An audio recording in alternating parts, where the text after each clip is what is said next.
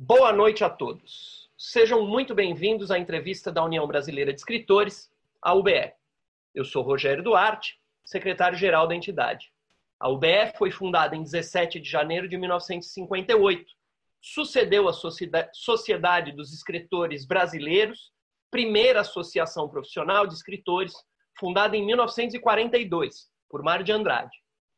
A UBE é hoje, portanto, a mais antiga entidade brasileira do gênero. Seus objetivos são a defesa da liberdade de expressão, a defesa dos direitos autorais e demais direitos dos escritores, a difusão da cultura e a democratização do acesso à informação. Teve em sua diretoria, é, a UBE teve em sua diretoria nomes do porte de Lígia Fagundes Teles, Renata Palottini, Ricardo Ramos e Inácio de Loyola Brandão, entre muitos outros.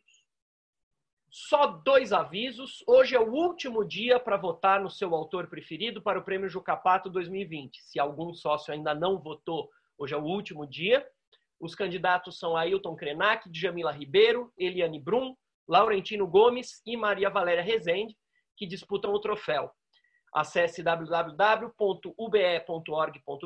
clique em Jucapato 2020 e ajude a escolher o intelectual deste ano. Depois eu dou o segundo aviso, o, o nosso presidente é, Ricardo Ramos Filho dá as boas-vindas a todos vocês. Boa noite, pessoal. É um prazer estar aqui hoje com a Cíntia. É Matar ou Matar? Matar. Matar, com a Cíntia. É, com a Cíntia Matar. É, tenho certeza que vai ser um, um momento muito agradável, a Sandra entrevistando. É, então, eu dou as boas-vindas a todos uh, e agradeço a presença de todo mundo, os amigos que, que costumam prestigiar aqui as lives da UBE. Tá? Beijão para todo mundo e vamos que vamos. Obrigado, Ricardo. Desde o início da quarentena, todas as terças-feiras, às 19 horas, a UBE tem promovido estas entrevistas com escritores. Elas acontecem via Zoom são transmitidas ao vivo pelo YouTube, como está acontecendo neste exato momento. Por isso, boa noite a todos aqueles que estão nos assistindo pelo YouTube. E depois elas ficam disponíveis na página da UBE, no próprio YouTube, no Spotify, é, no formato de podcast e no Google Podcasts, tá? Então depois eu, eu mando o, o, os links, a gente manda os links pela rede social e para aqueles que, que a gente tem nos contatos, a gente manda os links é, pelo telefone mesmo, pelo WhatsApp. Hoje a entrevistada da UBE é Cíntia Matar. Ela é sócia-diretora da Trevisan Matar Consultoria em Direito Autoral, que assessora e presta serviços a editoras e outras empresas da indústria criativa. Ela é especializada em copyrights pela Harvard Law School, em direito, é especializada em direito autoral pela Associação Paulista do Direito Autoral e é graduada em administração de empresas pela Universidade de Guarulhos. Ela participa de estudos ligados à propriedade intelectual desde 1995, conta com mais de 20 anos de atuação no segmento editorial, eh, tendo gerenciado as áreas de direitos autorais em empresas como a Abril Educação, Ática e Cipione, edições SM e COSAC Naif. Para entrevistar a Cintia Matar, é, a Sandra Espilotro, que é da diretoria da UBS. Seja muito bem-vinda, Sandra. É, é, a Sandra pode se apresentar, depois apresentar a nossa entrevistada e, e, e, e dar o início à entrevista. Boa entrevista a vocês. Obrigada. Cíntia, boa noite. Obrigada por você ter aceito o nosso convite. Eu acho que vai ser uma conversa muito bacana, porque, no fundo, é uma prestação de serviço para os escritores que nos estão ouvindo. Né? Vem, a tua entrevista vem de encontro ao, há um grande interesse do escritor quer saber sobre os contratos, sobre os direitos autorais. Bom, Cíntia, eh, eu acho que você tem uma vasta experiência, é uma especialista reconhecida no mercado, trabalha com o mercado exterior. Hoje a gente vai falar sobre contratos de livros. E como eu te pedi, eu queria que o enfoque maior fosse no autor, Quer dizer, os direitos do autor, como é que ele se movimenta dentro de um contrato com a editora. É muito comum o autor ficar um pouco reticente de pedir coisas no contrato, porque, afinal de contas, né? é a editora que o está aceitando e ele se sente muitas vezes. Outra coisa que acontece é o autor perder o contrato. Então, é, muito. Eu era editora e eu via isso. Às vezes, ah, queria publicar o livro com você, mas seu contrato está vencido? Não sei. Eu não acho o contrato. Então, pelo amor de Deus, o contrato tem que ficar guardado num lugar, arquivado, num lugar em que você o encontre. Ele é um documento importante, né? Bom, eu, eu, eu montei algumas perguntas, Cíntia, mas se você sentir que você gostaria de falar alguma coisa que eu não botei aqui, por favor, eu quero que você fique totalmente à vontade, tá? Eu acho que você tem que uh, navegar aí pelas dúvidas mais frequentes dos autores, e você é que sabe, né? Eu tenho um ponto de vista do editor, então, primeiro de tudo, eu queria que você nos contasse o que é direito inalienável, o que é direito patrimonial do autor, essa história do autor não poder uh, ceder de vez, dar, doar os seus direitos para outra pessoa. Como é que é isso, Cíntia, por favor? Obrigada, Sandra. Primeiro, eu agradeço muitíssimo o convite da UBE, uma alegria, um prazer estar aqui com vocês, uma honra, não é? Numa instituição como a UBE. E ainda mais uma felicidade, porque eu vejo aqui tantos amigos, além da Sandra, o Ricardo, o Hernani, a Esther. Gente, assim, depois que a gente tem 25 anos de mercado, né? A gente só encontra essas pessoas sempre, esses rostos conhecidos, e é uma, uma satisfação isso, estar aqui com vocês. É, professor Hernani, imagina, meu autor desde ali de 94, né? Enfim, já trabalhamos juntos. Então, é um prazer mesmo, eu agradeço muito. É, o primeiro ponto que eu peguei ali da sua abertura, e uma coisa que eu sempre falo para os autores, é, no momento aí dessas dúvidas de assinar um contrato, algo que é, é assim, fundamental e é tão simples que todo mundo esquece. É tão fundamental que todo mundo esquece. A lei se sobrepõe ao contrato. Então, você não precisa ficar preocupado, porque a legislação foi criada para proteger e para regular a expressão dos direitos do autor. Então, a, a lei ela se sobrepõe ao que está no seu contrato. Então, se qualquer é, se qualquer condição do seu contrato estiver em desacordo com a lei, ela pode ser, ela é nula.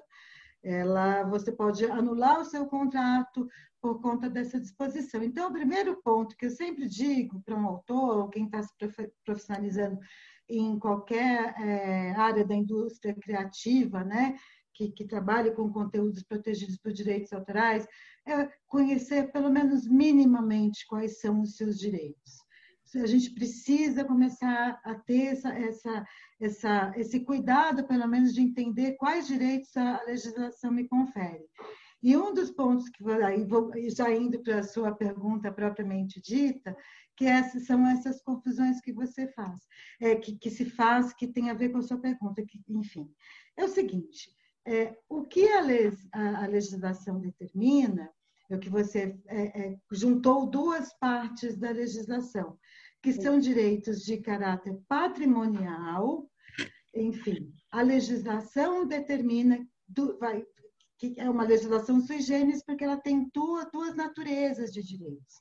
Então, você tem os direitos de natureza patrimonial, primeiro, assim, não é um, são vários, não é? São várias modalidades, várias, várias formas de você explorar uma obra, e esses direitos são absolutamente, é, assim, a legislação mesma determina como eles devem ser explorados, como que devem se, se dar essas relações, o que, que deve dispor os contratos, quais são vários requisitos mínimos, aqueles que se o contrato não endereçar, não abordar, vale o que está na lei, enfim. Esses direitos, eles são negociáveis da, desde a forma mais é, é, pontual até a mais abrangente, que é a cessão total e definitiva desses direitos de caráter patrimonial para um terceiro. E não tem absolutamente nada de errado isso. É mais uma lenda urbana dos direitos autorais. Nos meus cursos eu brinco, eu tenho um capítulo das lendas urbanas. É o tal dos 10% lá do, do, da obra reproduzida, é essa coisa que só pode ceder por cinco anos, enfim. Não, ele pode ser cedido. E aí você tem uma outra porção, que é essa que os autores costumam é, observar, talvez com menos atenção, e que são, no fundo, no fundo as, as mais importantes, porque são aqueles, aqueles pontos, enfim, que é, é, inquestionável de qualquer forma e permanece para todo sempre, indis, ind,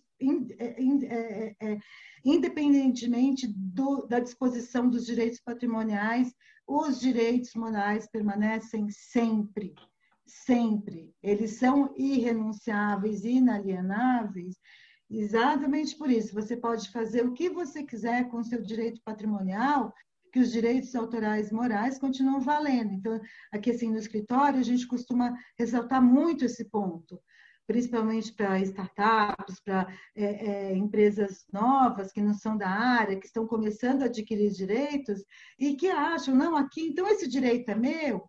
Então, a gente sempre faz muita, é, muita atenção com relação aos direitos morais.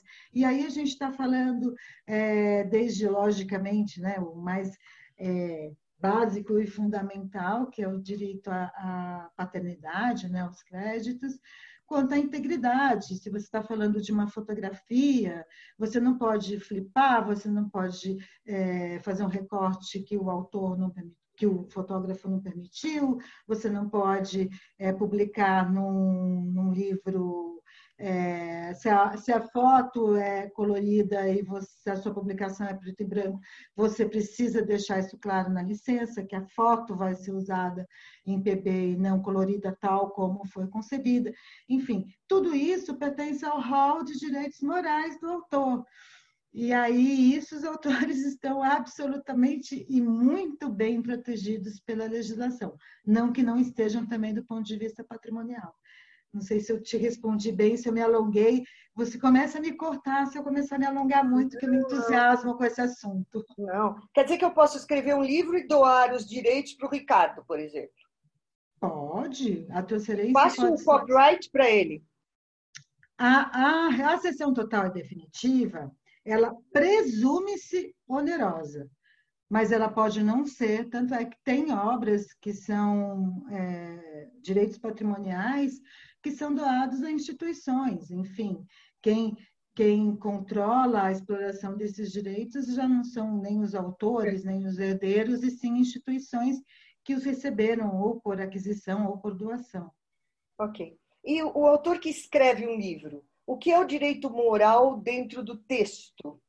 O que, que é. se configura como direito moral? Você falou em foto, enfim, é. você deu alguns exemplos. E no contrato, no é. direito é. do livro? E, quando a, a, lei fala da integridade do direito, por exemplo, um dos direitos que o autor, por exemplo, de, uma, de, um, de um romance tem, é, além da, da integridade, logicamente que o processo editorial ele demanda, isso é absolutamente normal, que haja intervenções de editor, senão o, editor, senão o autor não precisaria ser, ser editado, eu terminava de dizer, pois é, senão ele ia para uma gráfica, e a gente sabe o que, que acontece nesses casos. Você é editora, você já deve ter visto muito isso, não é, Sandra? É uma coisa original que entra na casa, e outra coisa é o livro, quando ele, depois de todo o trabalho editorial, Claro. que não deve, exatamente por essas questões, não deve prescindir de sempre ser submetido. Quer dizer, você sabe como que é esse processo. Você, você edita, o autor aprova, você revisa, o autor aprova, enfim, todas as etapas do trabalho editorial é, são validadas pelo autor exatamente pelo direito à integridade da obra que ele, ele criou, então aquelas intervenções vão afetar essa integridade, então ele tem que, que, que validá-las, né? É, um outro ponto, por exemplo, ele pode, um autor de um romance, tem o direito, por lei, dentre outras coisas, de tirar a obra de circulação ou de dar uma versão definitiva excluindo a anterior. É, impedindo, enfim, uma versão, uma versão anterior que continue circulando quando ele dá uma nova versão definitiva a uma obra. Enfim, é um rol não tão modesto assim de direitos morais que o autor tem à sua disposição. Ele pode é, impedir a publicação, ele tem o direito de, é, de ineditismo, ninguém pode obrigar o autor, ninguém pode obrigar que certas obras que estejam ainda inéditas sejam publicadas, enfim. Aí a gente tem mais de um exemplo na própria literatura brasileira, enfim. É, o rol não é tão pequeno assim. Falei, e alguns são transmissíveis aos herdeiros, outros não. Tá. Cintia, vou pegar um gancho que você deu aí, que é a história de reproduzir um pedaço de texto. As editoras uh, pedagógicas, as, editor, perdão, as editoras didáticas recorrem muito uh, a isso. Elas escrevem para o autor, elas escrevem para o agente, né? E dizem, olha, eu gostaria de dar um trecho do seu livro numa obra didática, ou eu estou escrevendo uma obra e gostaria de citar um poema ou uma música, né, do Gil, um poema do Manuel, do, sei lá, da, de quem? Do Manuel Bandeira, por exemplo. Uh, ou então quero uh, usar uma ilustração. Como é que é, até quanto é lenda essa história? Eu quero que você esclareça essa coisa. A lenda dos 10%? Isso corre muito no nosso meio, né? Você pode ah. até 10%. Ou então, ah, você só pode quatro frases. Bom, mas e se o poema tiver seis?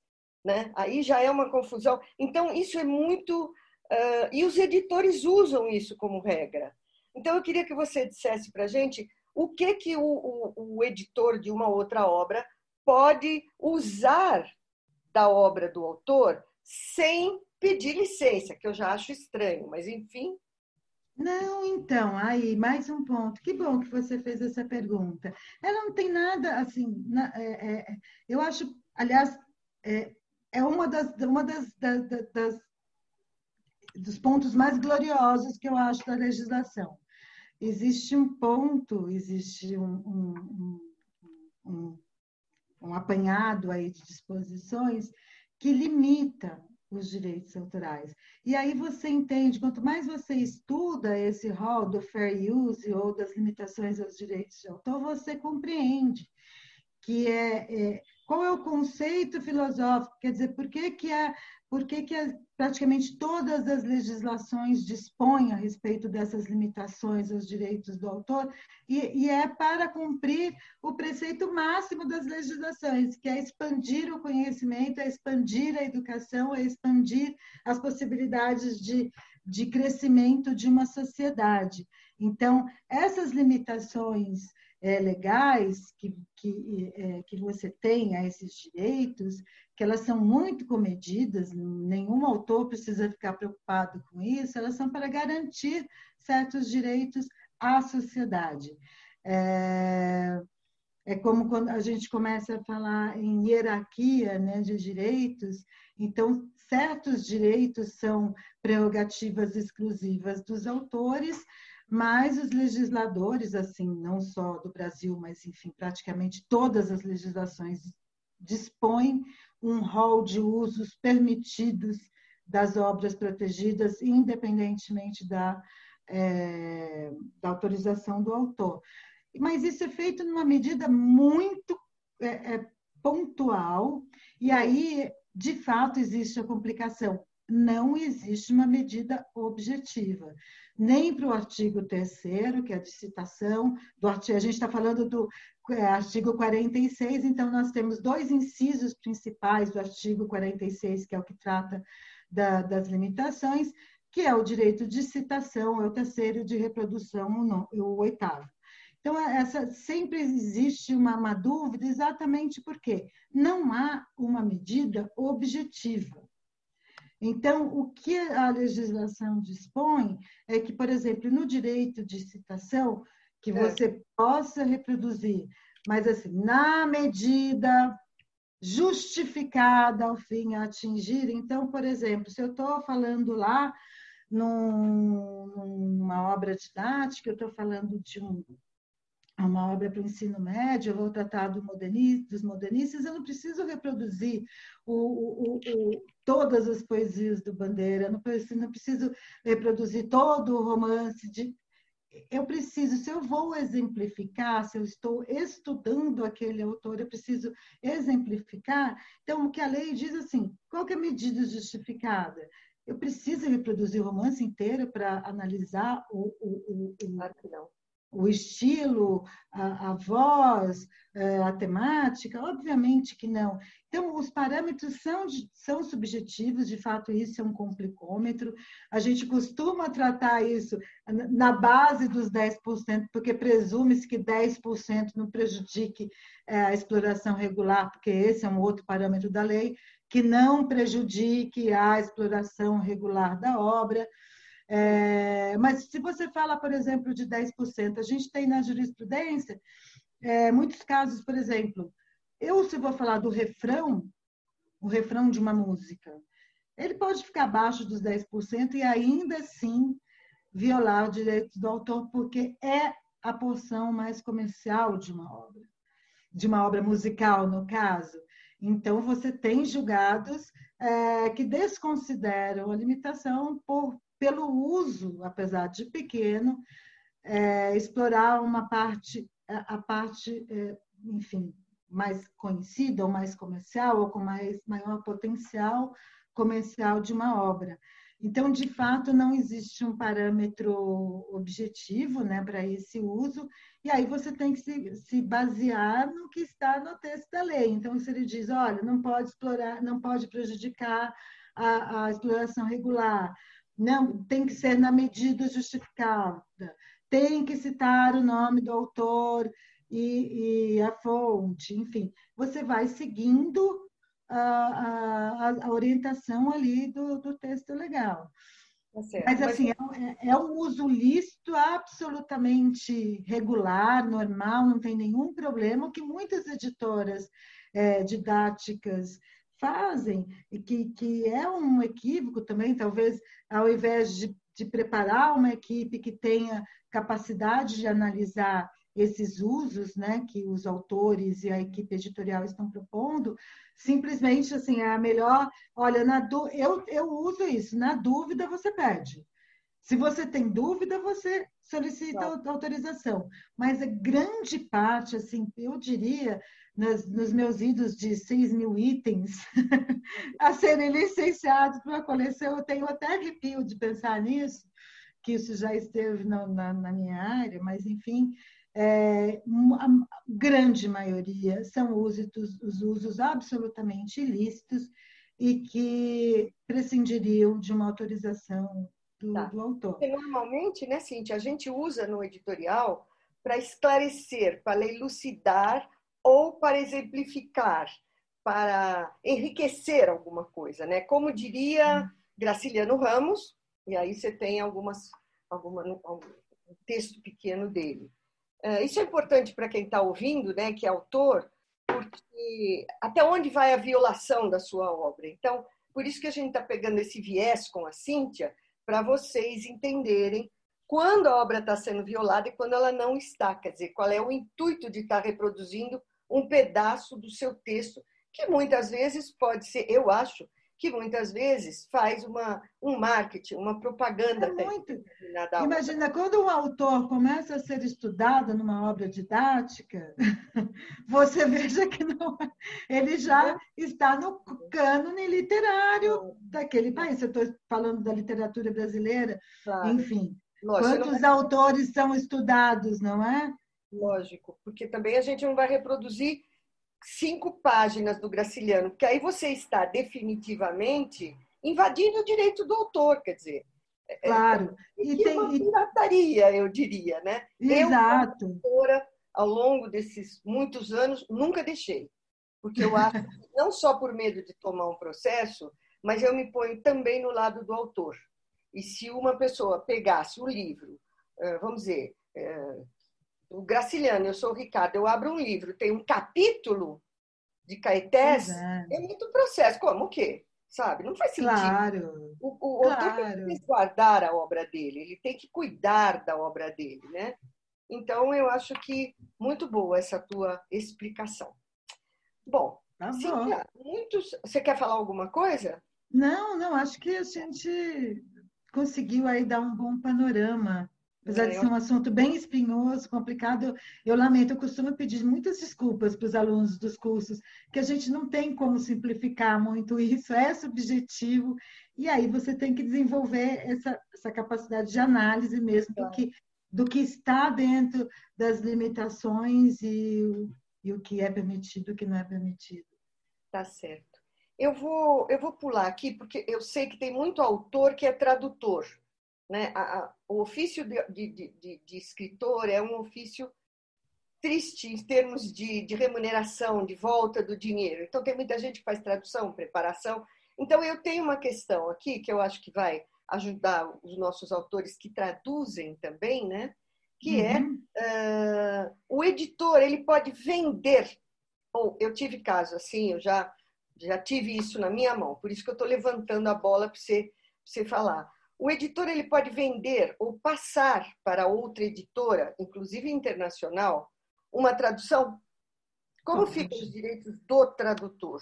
Por exemplo, eu, eu, tive um caso em que uh, foi comum, há uns 10, 12 anos atrás, que as editoras internacionais colocavam uma cláusula dizendo ao final do contrato, a tradução em português passa a ser nossa. E eu peguei e desisti do contrato por conta disso. Eu disse não. Claro, na época estavam começando os e-books, era claro que eles queriam, né? E, uhum. e, e, aí eu disse não, a Record disse não, não sei quem disse não. Então, como é que fica o autor nessa história? É, bom, vamos lá. Primeira coisa que sempre pode, é isso que eu falo, do, do, do da porção, vai, dessa, dessa da porção da, da, da, dos direitos patrimoniais, tudo pode, contanto que tenha sido acordado entre as partes. Tudo é possível e tudo é permitido. Então, o, o, regular na obra ainda não entrar em domínio público, porque você sabe que tem uma diferença. Uma das questões mais complicadas no direito autoral é todo mundo querer colocar tudo no mesmo balaio. E, e nem sempre dá para colocar tudo no mesmo balaio, porque você está falando de uma obra literária, de um conto que o autor sentou, se, se inspirou, por sua iniciativa, escreveu, desenvolveu, é muito diferente, muitas vezes, de um capítulo de uma obra técnica encomendado, com todos os parâmetros, com briefing, ou seja, a produção de uma obra completamente orientada por um terceiro. São, são, são situações muito diferentes, e aí, na tradução, a gente tem, para começar, duas questões. Uma coisa é a tradução da obra é, ainda protegida, ou seja, a obra originária ainda continua sob proteção de direito autoral, em que, em geral, o, as editoras contratam essa tradução é, por um valor fixo né, de laudas, enfim, e adquirem os direitos, mantêm para si todos os direitos patrimoniais, continuam com a editora. No momento em que ela deixa de publicar aquela obra, isso não é irregular, você, editora, sabe que isso é muito normal no nosso meio.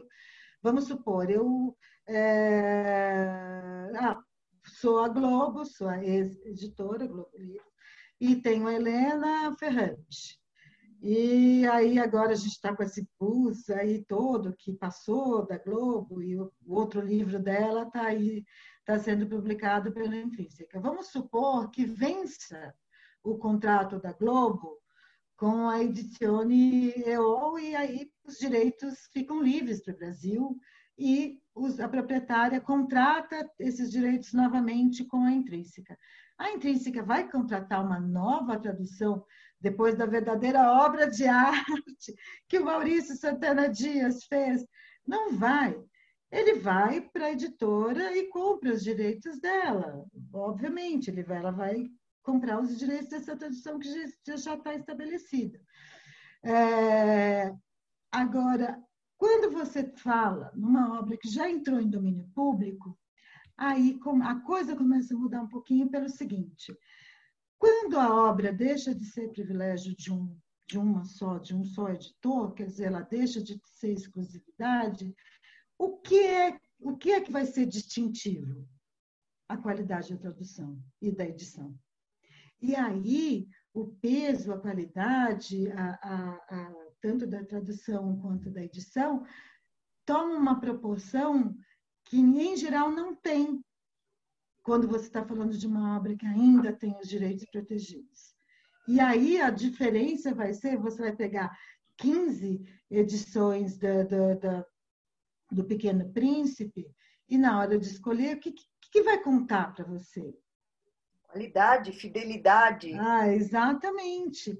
Então, o, o, valor dessa, dessa da tradução começa a ser muito maior.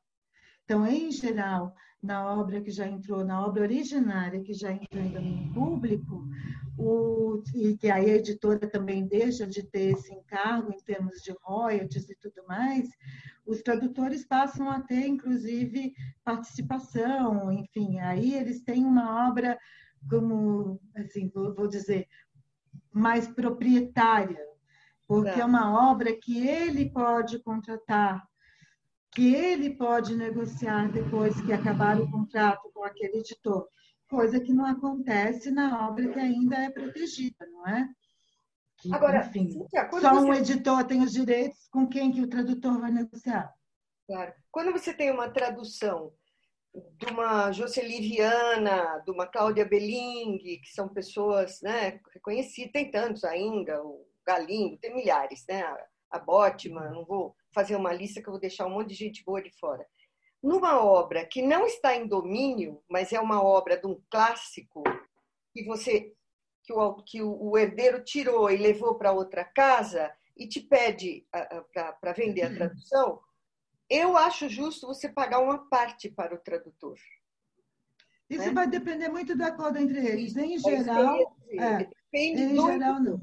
Eu sempre é. paguei uma parte porque eu acho que é justo. Em, em geral, é, porque tem tem muito tradutor, quer dizer, isso depende muito também de como que é o acordo, de qual é o renome do tradutor e tudo mais. É, tem tradutores que são muito bem remunerados pelo seu trabalho e eles mesmos nem consideram que, que devem ter participação.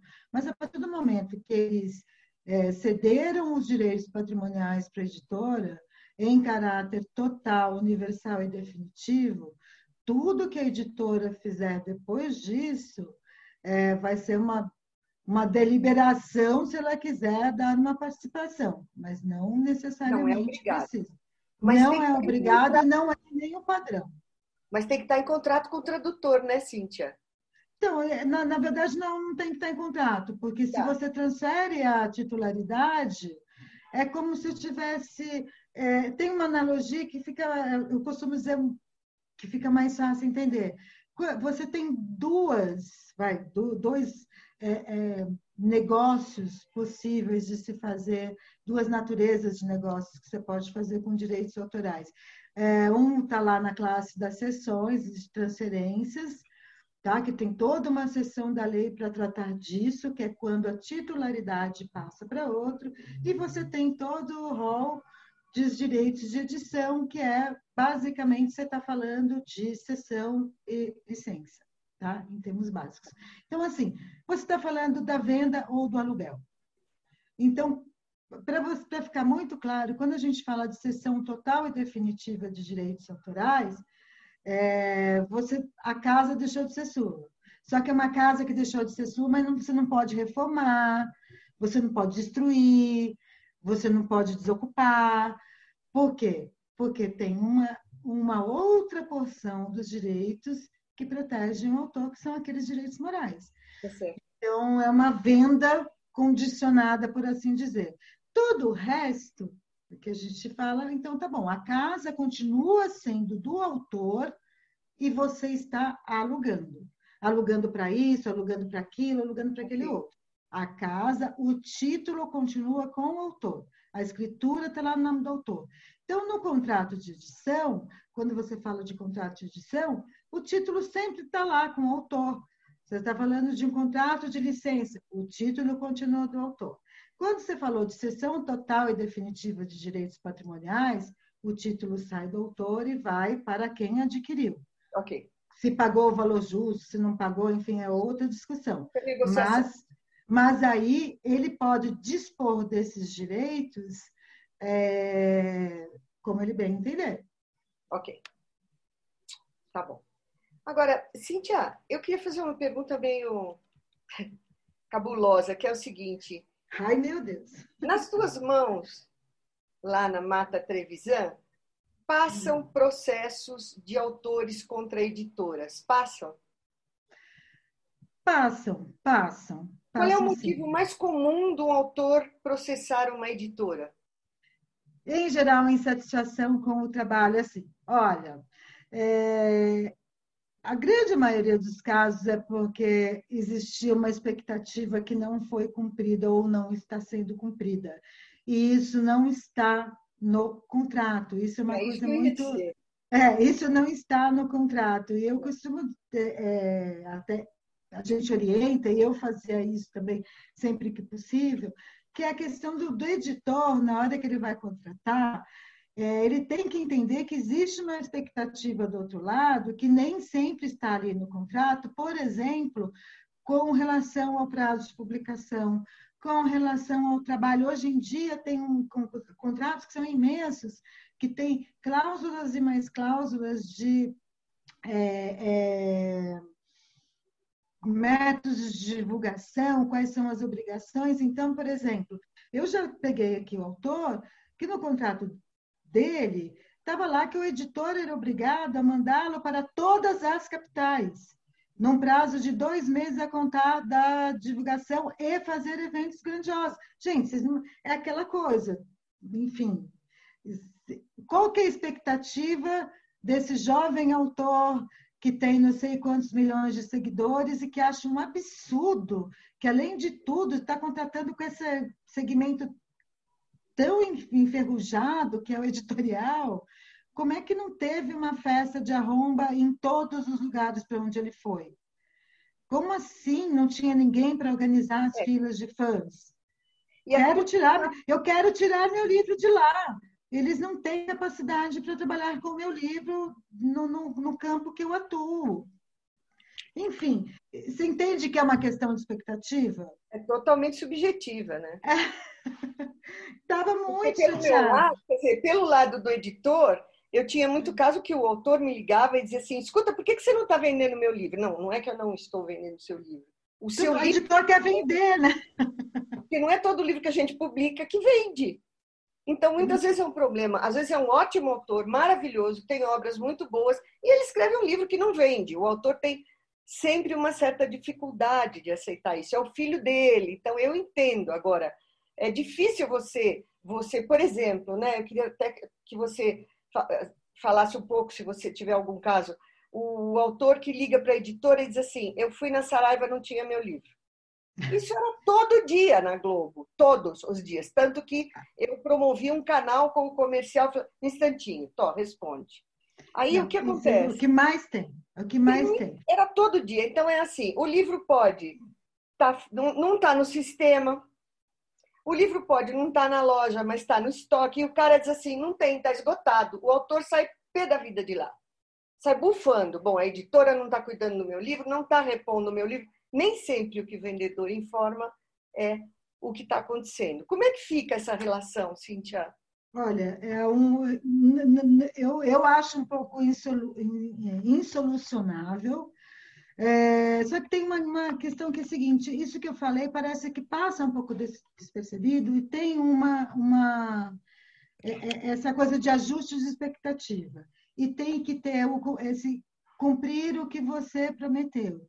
Porque, assim, do mesmo jeito que a gente sabe que não é, não é exatamente verdade que todas, parece que existe uma, uma espécie de uma magia que todo, toda livraria que o autor entra não tem o livro dele, tem na do lado. É Só que, por outro lado, eu também entendo o lado do autor, por isso que a gente tem que ter claro. essa sensibilidade, porque você vai estar num programa de televisão não tem cabimento no dia seguinte do programa da televisão o seu editor, que fez todo um plano de marketing com você, deixar mais de 50% das lojas desabastecidas. Bom, claro. daí eu dou. Daí, por mais chilique que tenha o autor, eu dou total razão para ele. Claro, não. Aí você não vai para um programa, é, você não vai para um programa global é, é, tal, e no dia seguinte, e no dia seguinte, você nota que, de fato, o editor deixou o seu livro esgotar. Sabendo que você ia aparecer num programa hoje, outra semana que vem, que você está viajando para todos os lugares. Eu já tenho, tive caso de autor que chegou e eu vi, porque eu comprovei, lógico que se você vai fazer processo, tem que claro. olhar. Ele foi mandado para uma cidade e não tinha livro dele na livraria onde ele faria um evento. É, mas a editora também não é séria, então, né? É, aí, assim, não é, que não é, séria, é bagunçada. Não tem, tem que avisar o comercial para ter o livro, né? Pois é. Então, é, como, é que você, como é que você segura um autor desse? Eu te pergunto. É, não tem como, né? Ele pode como é que ele, Como é que ele não chega aqui e fala assim, me tira dessa editora? E aí Agora, você tem lado, eu já encontrei um autor uma vez na cultura, uma autora, tudo bem, tudo bem? Ela falou assim, ai, que chato, meu livro está esgotado aqui na cultura. Eu falei, como seu livro está esgotado? Não está esgotado. Não tá, o cara acabou de me dizer. Aí eu fui lá com ela, falei, você quer puxar tal livro? Ele falou assim, está esgotado. Eu falei, não está esgotado. Você quer olhar direito? Aí ele olhou e falou, ah, não, tem 10 exemplares. Então tem uma série de confusões aí no meio com o comercial, e com o vendedor e com o editor que às vezes não se planeja, isso é causa e a de livraria e a livraria não adquirir mesmo, né, Sandra? A gente, Sim, eu... os editores nós não somos, é, quer dizer, a gente não consegue obrigar Nunca. todas as livrarias a comprar toda a nossa produção. Agora é, é duro você é... também dizer para o autor, querido, eles não quiseram, não é a... o que eles acham que trabalham bem. É muito difícil, né? Uma posição. A compreensão é essa compreensão que eu acho assim é, que a gente procura um pouco equacionar. Claro. Existe uma sociedade. Essa sociedade só vai bem para um se vai bem para os dois. Lógico. É uma, é... é uma parceria, né? É uma parceria, então não tem isso. O, o, o autor vai achar que o editor vai querer prejudicá-lo para quê? O que, que eu ganho ficando é com o seu livro? Perdem. É, o livro está lá. Também, né? Então, ele está sendo um péssimo gestor, na verdade. Um péssimo Isso é quebra de contrato? Vai somando, obviamente, se ele está estabelecido em termos objetivos ali, e tem uns contratos hoje em dia que costumam ser muito muito complexos aí com relação a esse, esse tipo de obrigação, aí pode ser. Mas, assim, em geral, se é, se é um caso pontual, eu tem uma, um posicionamento que costuma ser muito equilibrado com relação a isso. Eu não, eu, eu não recomendo, assim, eu tento demover a, é, a quebra de relações o máximo que eu posso. Porque, assim, tá a, a menos que você fala, não, existe de fato, olha, está é, tá aqui, o editor não está repassando o direito autoral, não está prestando contas, enfim. Aí, quando você tem é, é, uma recorrência de, de descumprimentos e de desrespeito ao direito autor, daí você fala, não, lógico, você tem todo o direito. É. Mas, assim, muitas vezes é, é, é mais uma questão de desentendimento e que desse tipo de é, obrigação que não era bem uma obrigação e sim uma expectativa e que e aí começa a gerar um ruído e aí você tem um pouco que fazer um meio de campo entre editor e autor tal para não quebrar essa relação. Eu quando trabalhava em editora é, eu sempre falava para os editores que quando o autor começava a ficar meio bravo é, eu mandava falava assim então você manda ele para cá que é melhor ele ficar bravo e brigar com a gente aqui na área de direito autoral do que ficar bravo com o editor que vai ter que editar, que vai trabalhar com ele, que tem uma relação com ele. Então, para não quebrar essa relação que é muito delicada. Então, eu falava assim, então deixa ele brigar, deixa ele brigar com a gente, briga com o comercial tal. Não entra no meio dessa... É, eu passava direto com o comercial. Porque é. senão virava uma coisa que virava uma briga do editor com o autor, né? E aí é. o, o, editor acaba. E, e, o que eu vi muito isso para os autores que estão aí assistindo, né? É que quando um autor tem uma obra recém-lançada e a, a obra não, não vai, não vai, ele vai lá, tira e põe em outra editora, é muito difícil colocar em outra editora.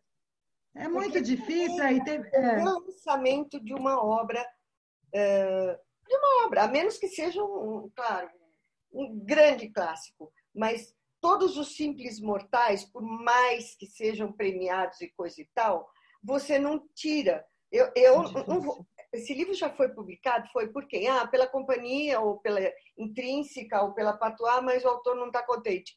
Como é que eu vou fazer esse relançamento? Vou reposicionar nas livrarias? Tem uma logística. Então, a Cíntia está falando uma coisa importante que vale para vocês todos, que é tentem se acertar com o seu editor, a menos que a coisa seja incontornável. Mas o ideal é você se manter na editora, fazer algumas algumas conversas com o seu editor ou com o jurídico, com o direito autoral, com o comercial e acertar o rumo do que sair e sair falar agora vou embora, põe a obra aqui e vai bater em outras editoras. Aí Destratar tudo, né, Sandra? Eu tive um caso da nem era cliente, era um autor muito amigo, que ele saiu destratando tal. E depois ele ficou muito chateado, porque ainda mais era numa época que ninguém conseguia colocar o infanto juvenil em lugar nenhum, quer dizer, ele retomou todos os direitos que, bem ou mal, continuavam, os livros continuavam disponíveis, não vendiam aquilo que ele esperava, mas estavam ali. De repente, podiam até pegar um programa, uma licitação tal, e voltou tudo para a gaveta dele. Ele, ele optou por reverter todos os direitos porque ele queria recolocar os livros. É, é muito difícil. E, e mesmo autores assim muito renomados e tal é, assim, a produção não é tão pequena em determinadas áreas, né? Então, em, em segmentos mais competitivos, por exemplo, infanto juvenil é, é, é um segmento complicado para você recolocar, sabe? Você já fez, tem muito lançamento, tem sempre aquela coisa de... Tem muita oferta, né? É uma coisa terrível. É. E aí é ruim você pensar, poxa, agora os meus, meus livros não estão mais disponíveis, né? Então, isso pode acontecer. Eu queria fazer duas questões rapidinhas, que eu acho que para os autores é importante, e depois eu acho que o Rogério pode conduzir aí para as perguntas, né, Rogério? Uma delas é a seguinte: muitas vezes o autor se dá conta de que a editora fez um contrato com ele, ficou com os direitos de todos os canais de venda, formatos. Então, é trade, né, que é a livraria, o e-book, o venda para governo, que é normal. Quer dizer, a editora tem intenção de explorar ao máximo aquela obra, que é bom para os dois. Mas alguns formatos ela não trabalha. Por exemplo, o pocketbook, que não é um formato aceito no Brasil, mas vamos pegar como exemplo. Ela mete lá o pocket. Então o autor fica totalmente amarrado na editora. Pelo lado da editora dá para entender, porque ela não quer esse conteúdo em outros formatos competindo com ela. Por outro lado, o autor pode ter a possibilidade de lançar em pocket, com uma editora como a LPM, por exemplo, sei lá, uh, e não consegue porque está preso. Como é que faz isso? Uma conversa com o editor, Cíntia? Pois é, é, é, o caminho que eu ia te dizer, inclusive pelo seguinte, pelo, se você for pensar que também não é justo pelo outro lado. Quem apostou naquele autor, quem fez o livro, quem editou, quem transformou aquele original num livro, é, foi o editor X, então também não me parece a, a, coisa mais justa do mundo que depois esse texto trabalhado, enquanto está sendo explorado pelo editor original, seja explorado de modo diverso por um terceiro. É, a gente, com Pocket, a gente tem pouca coisa aqui, mas, por exemplo, no e-book, logo no começo, quando os contratos não tinham e quando os autores não sabiam o inferno, que é você tentar explorar a sua própria obra em todos os canais digitais sozinho, é, sem contar com, enfim, nenhum, nenhuma oferta, nenhuma, nenhum suporte, alguns autores acharam, olha, minha editora não está lançando o e-book, não está no contrato, eu vou lançar. E muitas vezes é um tiro no seu pé. Porque, eu só te pergunto o seguinte: se isso não fosse é, é, a, a, forma mais é, é justa e favorável para os autores, por que, que os grandes autores não dariam, inclusive, direitos de cinema para os seus editores?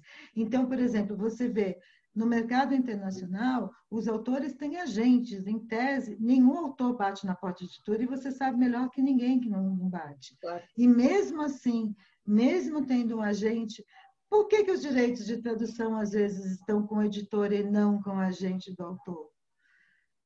Porque ela vai fazer um trabalho, ele sabe que o jeito, que é a forma melhor dele chegar em todos os mercados é através daquela editora que tem já uma rede de contatos em todos os mercados. Então tem situações, por exemplo, se essa editora já está em associação com uma grande produtora de cinema, faz sentido ele colocar. Claro. Ainda que a editora vá ficar com uma parte desse, desse claro, é justo. É justo. Então, assim, e muitas vezes você, você sabe que isso tem, o manuscrito está sendo trabalhado e todos esses direitos estão vendidos. Por um trabalho que o editor fez com esse manuscrito. Claro. E muitas, vezes, e muitas é. vezes é o editor quem consegue a tradução lá fora. É, exato, assim. Quando você vai reunir. É, língua. Então, Quando é a gente vai nas reuniões, Sandra, com quem que, quantas vezes você se reunia nas feiras internacionais com as editoras das obras originais e não com os agentes dos autores? Claro. Milhares. Milhares. Elas retêm esse direito e elas colocam esse, é, é, como assim, eu tenho uma visão global do que fazer com esse livro, tanto do meu mercado interno, claro. que eu exploro diretamente, quanto para o mundo inteiro que eu vou explorar como direitos subsidiários, enfim, licenciando esses direitos para terceiros. É, eu acho que é. fica, fica a, o conselho da, da, da Cíntia, que é uma especialista, e, e, eu assino embaixo como uma simples editora, mas da minha vivência, que é o autor tem que tentar, é, é uma parceria autor e editora, é um casamento. Então, é, é, é, antes de assinar o contrato, é olhar aquele contrato, é submeter a um advogado, sim. Não é desconfiança, é um business aquilo. Então, é submeter alguém de direitos autorais para ler, para apontar: olha, isso aqui você vai deixar, pode acontecer isso. Ah, não, para mim tudo bem. Então, tá bom. Por quê? Porque amanhã é como casamento. Ah, mas você não me contou que você escovava o dente com outra marca de pasta. Aí não adianta chiar. E aí. E só chega, aí, é, e só chega no momento que já está assinado, né? Isso que dá uma tristeza chegar aqui em casa e falar assim: eu assinei esse contrato. Você olha para o contrato sem vontade de chorar muito. Exatamente. O que, que eu vou falar para o autor? Claro. O que, que, você vai falar para os autores? Claro. Você se comprometeu. Então é, é. É. então é sempre interessante passar por um crivo, né, Cíntia? Porque eu acho que daí as relações correm bem tranquilas. E quando tiver uma é. dúvida, vai falar com o editor, vai falar com o comercial.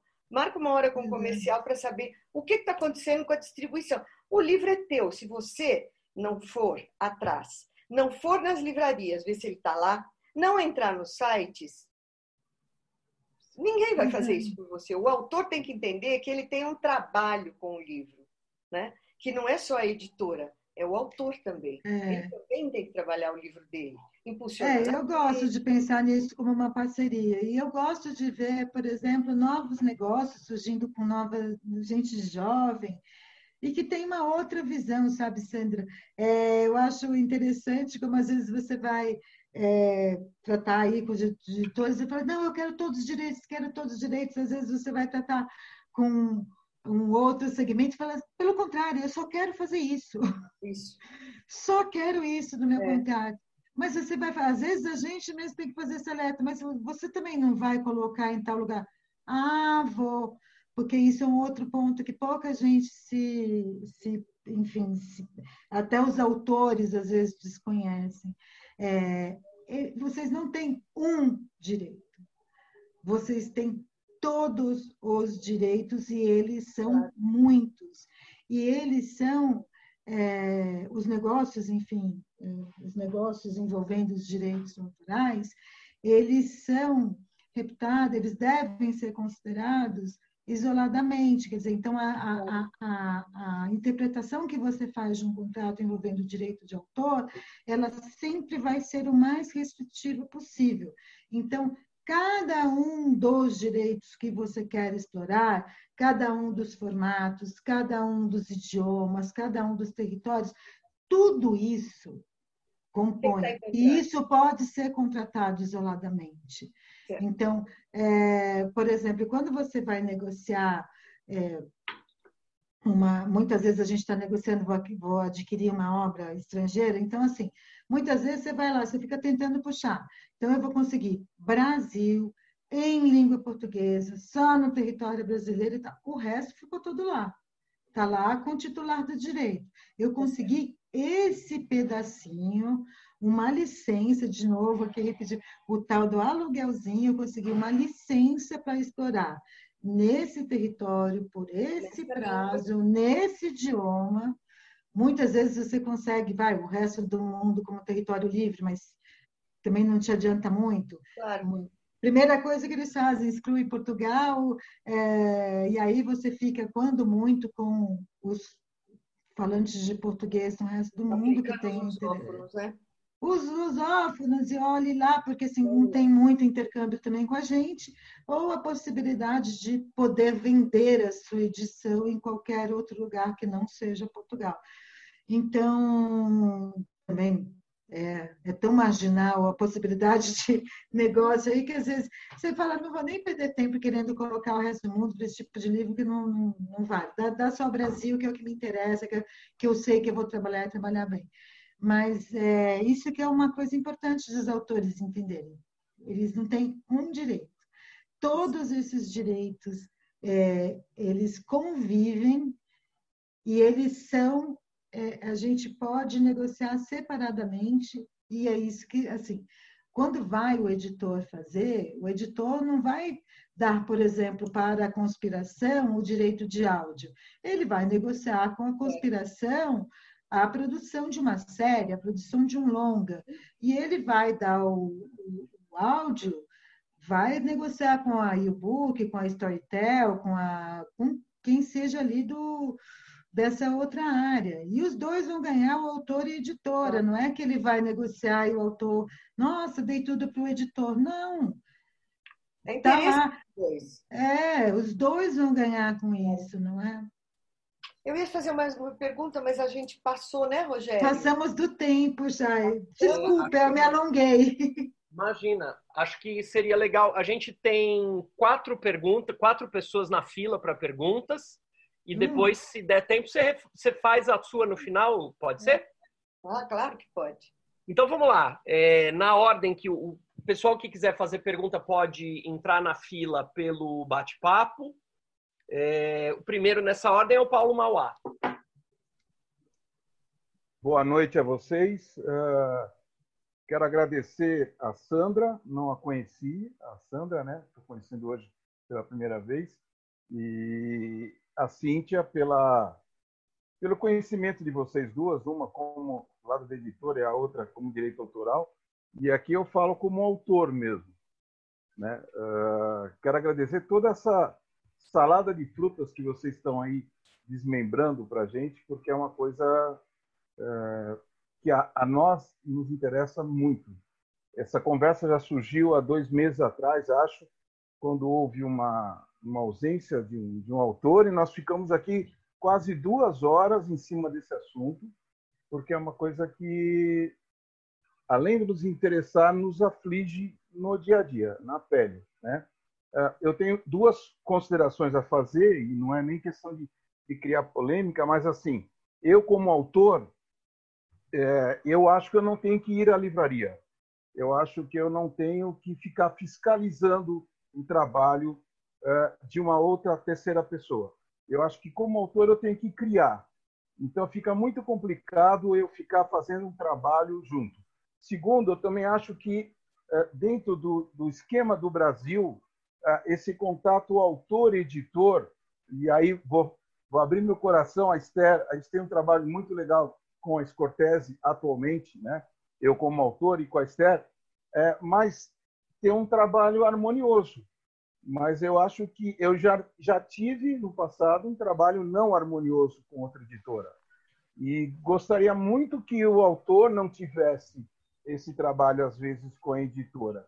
Que o autor ele tem que criar, ele não tem que ficar correndo atrás do que está acontecendo, como a Sandra citou, do comercial.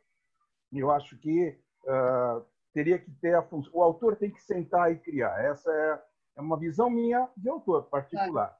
A dúvida que eu tenho que colocar para a Cíntia, então, agora, é assim: Cíntia, eu tenho uma obra numa editora. como vocês citaram, que eu achei muito legal o exemplo, viu, Sandra? Que é um casamento. E aí não deu certo esse casamento.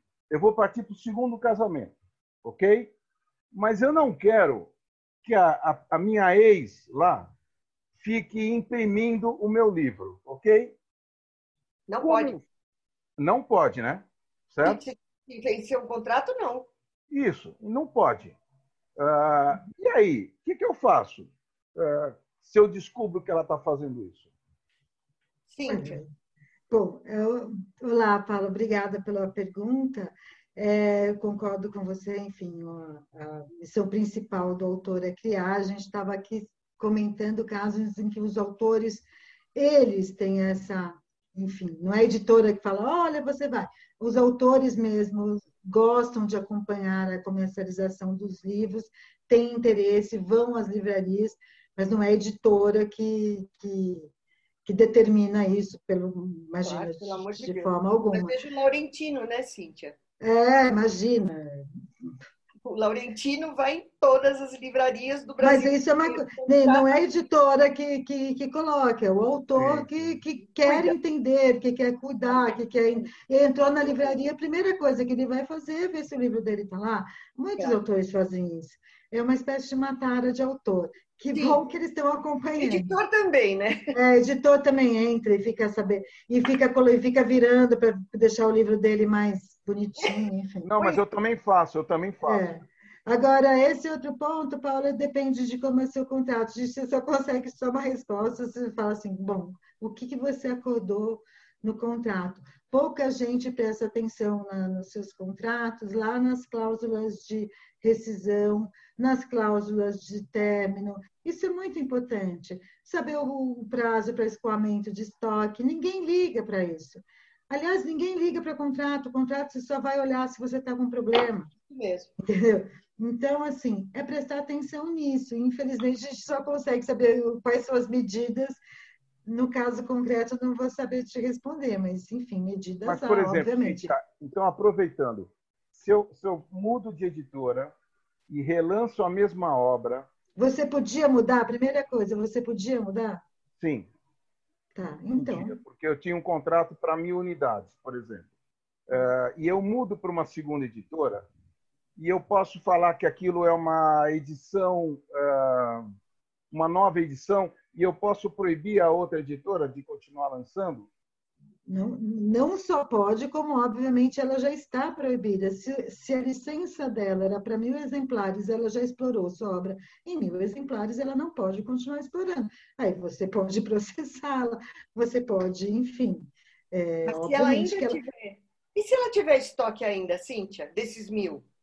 Pois é, tem um período de escoamento que, em geral, deve estar regulado em contrato, costuma ser por volta ali, de seis meses e depois disso, ela não pode mais comercializar. Se ela tiver que virar tudo a para, que vire tudo a para. Mas ela não pode mais comercializar. É, porque na verdade Passada. a gente não tem como controlar essas mil unidades, né? Ela pode alegar que está sempre acabando o estoque, né?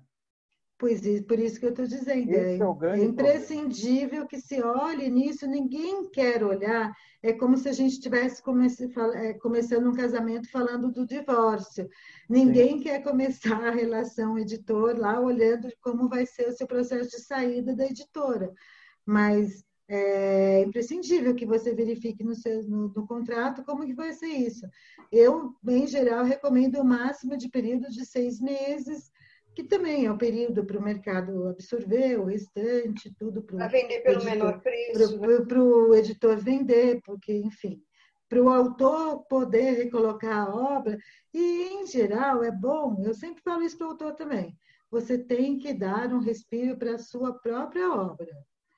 Porque é, você querer emendar uma coisa na outra, o mercado vai estar inundado, aquele saldo acabou de ser vendido por um preço baixo, está aí rodando na praça, não vai querer sair com essa de, nossa, acabei de destratar, já vou, quero que minha outra edição saia, né? Que geralmente daí o texto também já está editado, já está pronto, já está, enfim, tem essa ansiedade. Eu acho que é, um, é, é muito prejudicial para o autor fazer isso. Você tem que dar um respiro, tem que dar um tempo, tem que esperar esgotar tudo que está aí distribuído, porque depois que o editor vendeu, se é outra coisa, se ele já vendeu, você não tem o que fazer, nem o editor.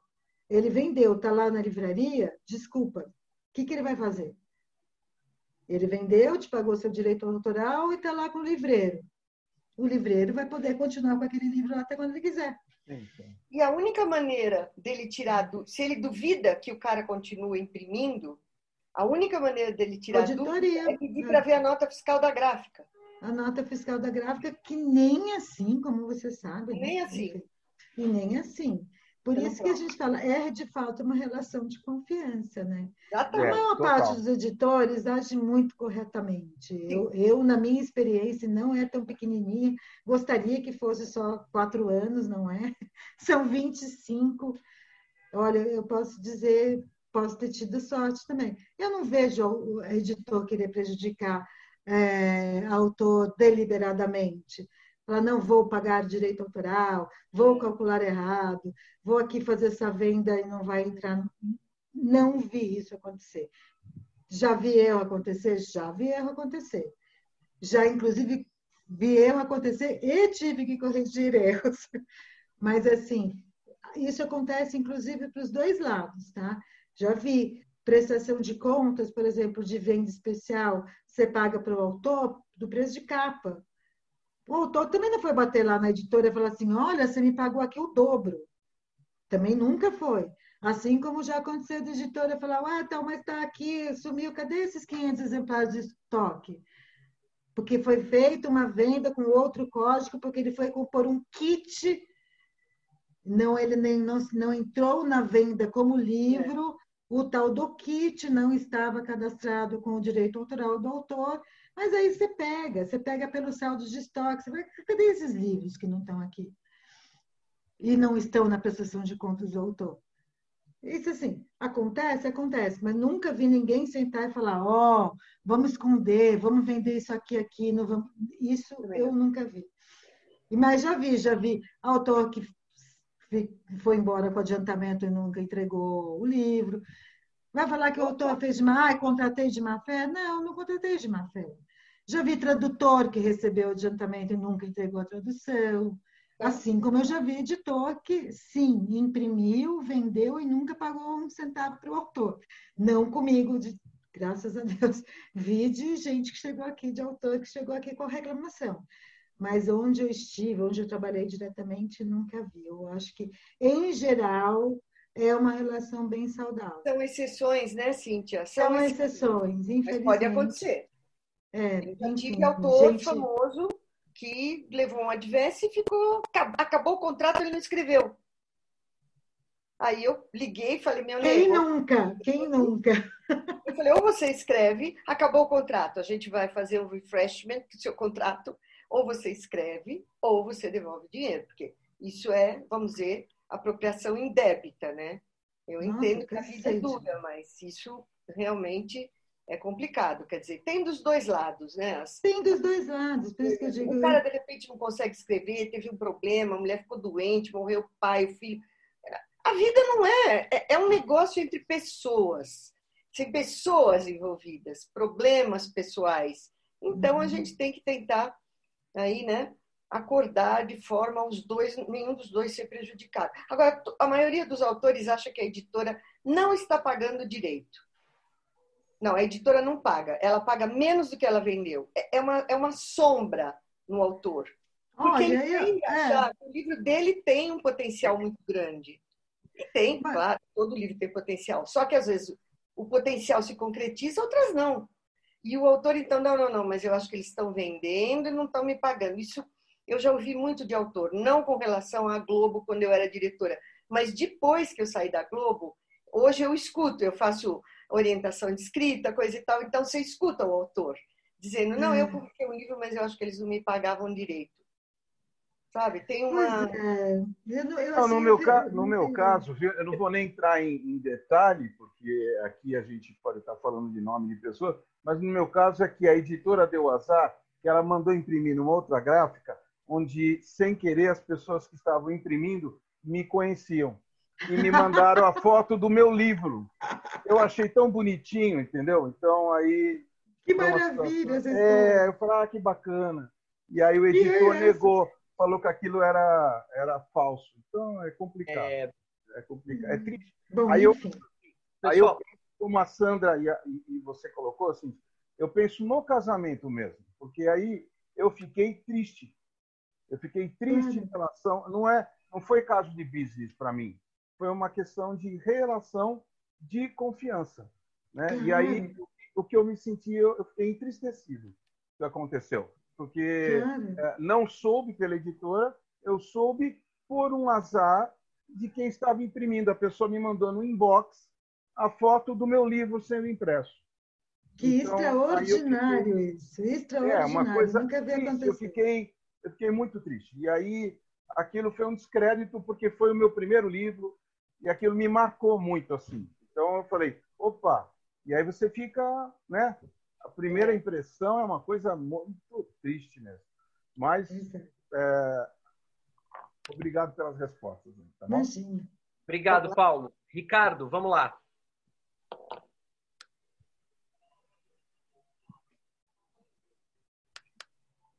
Não estou ouvindo o Ricardo. Ele está com o microfone fechado, Ricardo. Desculpa.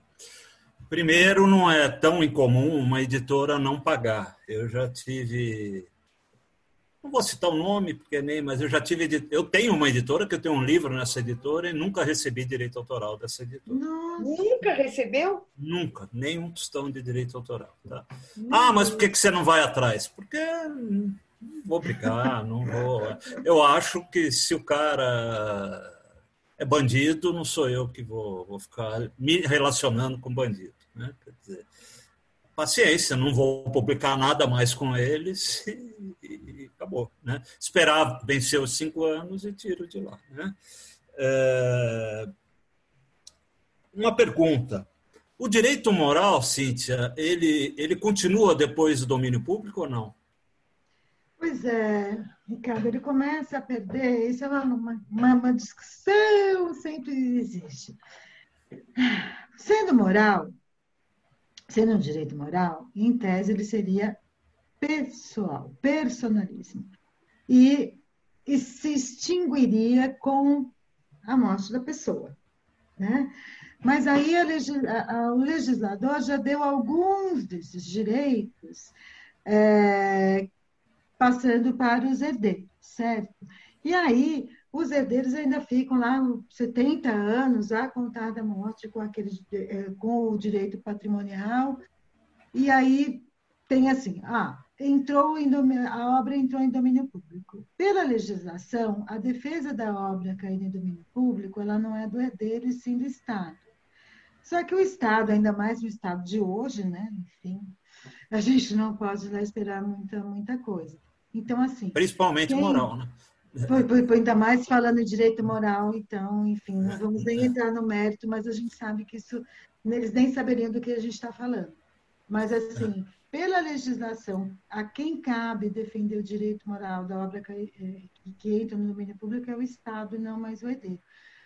Enfim, é, os herdeiros ficam com aquela obra, com esse patrimônio lá pelo, por um tempo, mas eu não acho, já, já, já vi discussões, mais de uma, já participei até, de autoralistas que consideram que em determinadas situações os herdeiros sempre terão como, é, de alguma forma, defender essa obra, ou se for uma violação muito grave, é, eu, eu, eu, assim, para te dar um exemplo. Mas aí, em casos, em casos concretos, tem que ter muito estudo para a gente saber se, o que, que se encaixa, o que, que se encaixa, o que, que poderia embasar né, uma defesa da obra já em domínio público, é, é, do ponto de vista do direito moral, que em si só ele já é um direito muito muito complicado da gente Subjetivo, trabalhar, né? né?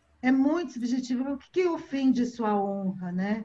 E por que que assim? E por que que a sua honra pessoal tem que se sobrepor ao interesse de toda a sociedade, sendo que você já teve tanto tempo de, de privilégio explorado, enfim. Aí você entra num campo meio que interminável, mas enfim. Deixa eu te fazer, é, é, relacionado com direito moral, é, meu pai tem um livro que é muito é, adotado na, em escolas, que é o Circuito Fechado. Né? Eu fiquei sabendo de um livro didático que usa o circuito fechado e a marcação do circuito fechado é toda ela assim, quando a pessoa acorda, é só um livro, é um conto só com substantivos, e ele faz uma marcação de ritmo com cigarro. Não sei o que, não sei o que, cigarro. Não sei o que, não sei o que, cigarro. Não sei o que, não sei o que. E nesse livro é, didático, eles tiraram o cigarro. Tiraram todo o cigarro do conto. Né? E eu fiquei sabendo outro dia. Né? Mas o livro já tá, já já foi adotado, já está nas escolas, já está. É, eu estou até, viu, Sandra? Preciso até, porque quem cuida dos direitos do, do, do, do meu pai é a Lúcia é Riff. Eu estava até falando. A primeira coisa que eu ia te falar, você já falou isso para a Lúcia, que ela notifica não, na não hora. Não eu eu ia te falar. Hora. Eu ia falar isso agora mesmo. Eu falei, cara, não, como que a Lúcia não está sabendo? É. Não, não tem nem não tem menor cabimento. É lógico, primeiro que assim, uma, derrapa, uma derrapadas em série, né? Como é que no, nos dias de hoje, como os editais como são, um editor de livro didático seleciona, ele sabe que ele não vai poder, ele sabe que não vai passar claro. na avaliação. Eu já vi coisas tão mais absurdas que isso serem reprovar em livro. É, e, e, além de tudo, então ele mantém no livro e aí ele ainda viola a integridade da obra. É uma coisa assim. Não. É, ele tem que ter pedido. A Lúcia fatalmente deu autorização para publicar o, o conto, Sim. né? Mas, Mas não, não... para mutilar o conto. De lógico, não pode descaracterizar, não pode tirar uma vírgula. Fala com a Lúcia amanhã, que ela notifica a editora a e editora tem mais. É. Por mais que já tenha vendido, eu acho que tem também uma, uma que certamente quem sou eu aqui? Você é super bem assessorado, mas assim tem que pedir indenização, sim, porque sem indenização esse pessoal não aprende, não tem cabimento. Fala assim, olha, tem como indenizar porque poxa, a, a, obra foi mutilada. Mutilada. Indenização. Mutilada. É, eu, é. eu, eu, no caso, não sei se a Lúcia vai por esse caminho, imagino que sim. Não fala que fui eu que falei. tá bom. Senão, senão amanhã a gente tem. Você está aqui meio que. Nós temos duas pontas de um triângulo. Sandra, eu e Lúcia, né, Sandra? Aí ela vai ficar brava com a gente. Com certeza. Aí ela Não, vem na minha casa quando vem para São Paulo e põe veneno na minha pasta. É, exato. É, legal, legal. Podemos, porque tem bastante gente. Obrigado, obrigado, Rogério. Desculpa, me alonguei. Imagina. imagina. É. Obrigado. Palavra. Obrigado, vou, Cíntia. Vou, vou, pedir para o pessoal é, ser breve nas questões, porque temos bastante pergunta. Por favor. Só para eu me orientar aqui, desculpa, desculpa, só, eh, Rogério, a gente vai até, só para orientar um pouco aqui também o tempo. Teoricamente até 8 e meia, mas se puder tá. esticar um pouquinho, a gente agradece. Tá bom. Vamos Oi, lá, Cíntia, boa noite. Boa noite boa a todos. Noite. Na verdade, é, não é uma pergunta, eu queria saber o, é, o seu parecer, como é que você enxerga essa situação.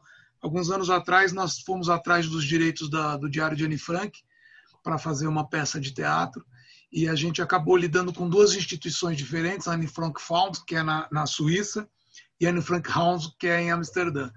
E no ano em que, em que o livro ia passar a virar uh, direito público, né, é, houve uma meio que uma reviravolta, se é assim que a gente pode chamar, de que eles disseram que o pai da Anne Frank, que era o Otto, é que tinha reunido as, as, a, os escritos da Anne Frank e editado aquilo. Então ele era considerado o autor e, essa, e esses direitos passaram a não ser públicos. É, e eu ouvi muitas opiniões porque a gente conversou com as duas fundações é, e eu ouvi muitas opiniões e, e eu não tenho uma, uma ideia formada sobre isso.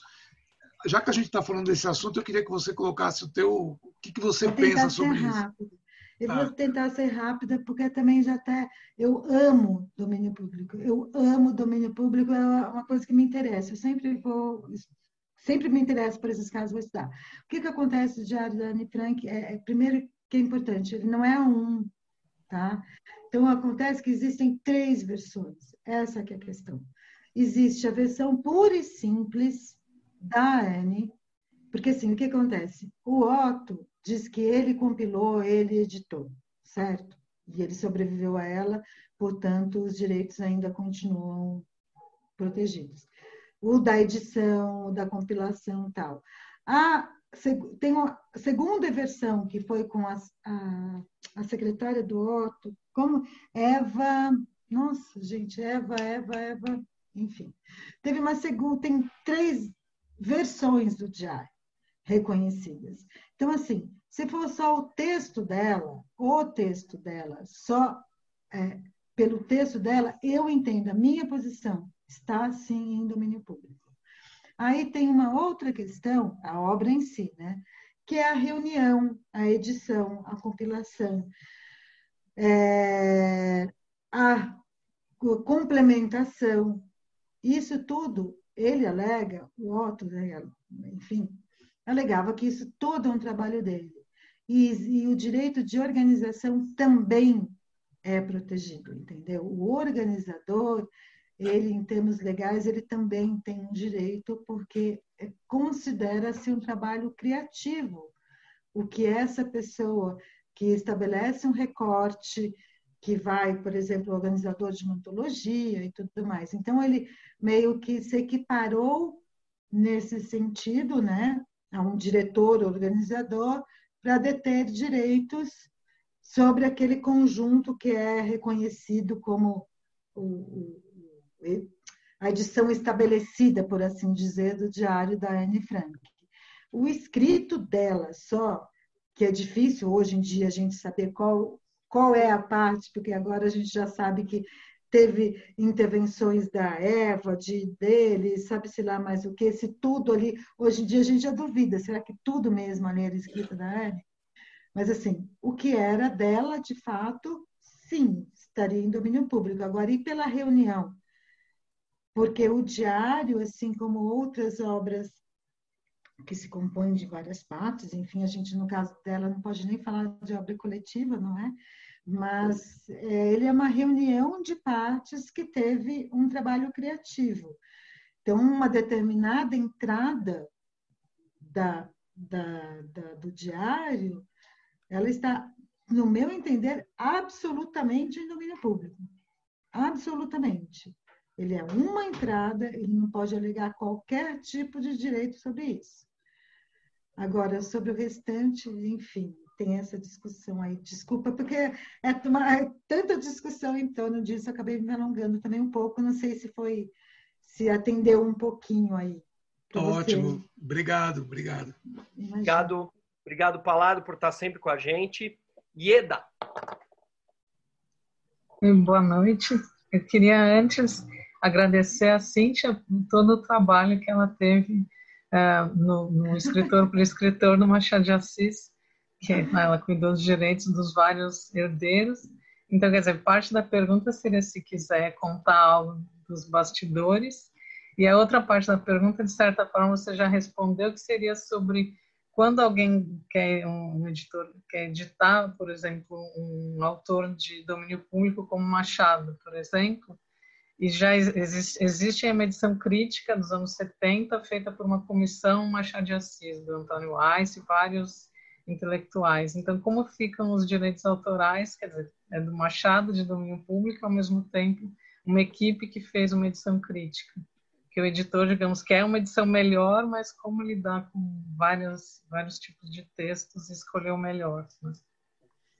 Aí, sobretudo agradecer. Né? Imagina, foi uma, uma delícia. Aliás, que trabalho, um prazer falar com você aqui. Enfim, é, o nosso escritório trabalhou nesse segundo volume, né, da, do escritor por escritor, e foi um desafio. Eu, eu acho que eu tenho uma memória seletiva, e é tudo isso que dá muito trabalho, assim some, mas se não me engano, mais foram 89, 89, foi isso, ou 98 textos. Ah, eu não, eu também não sei exatamente, mas é, 80, mas foi uma, uma, mas era uma, uma coisa deliciosa e que um dia eu até comentei com ele pelo seguinte, eu falava assim, o problema é que às vezes assim, eu, eu entro muito no texto, eu vou, eu vou buscar, eu geralmente acabo.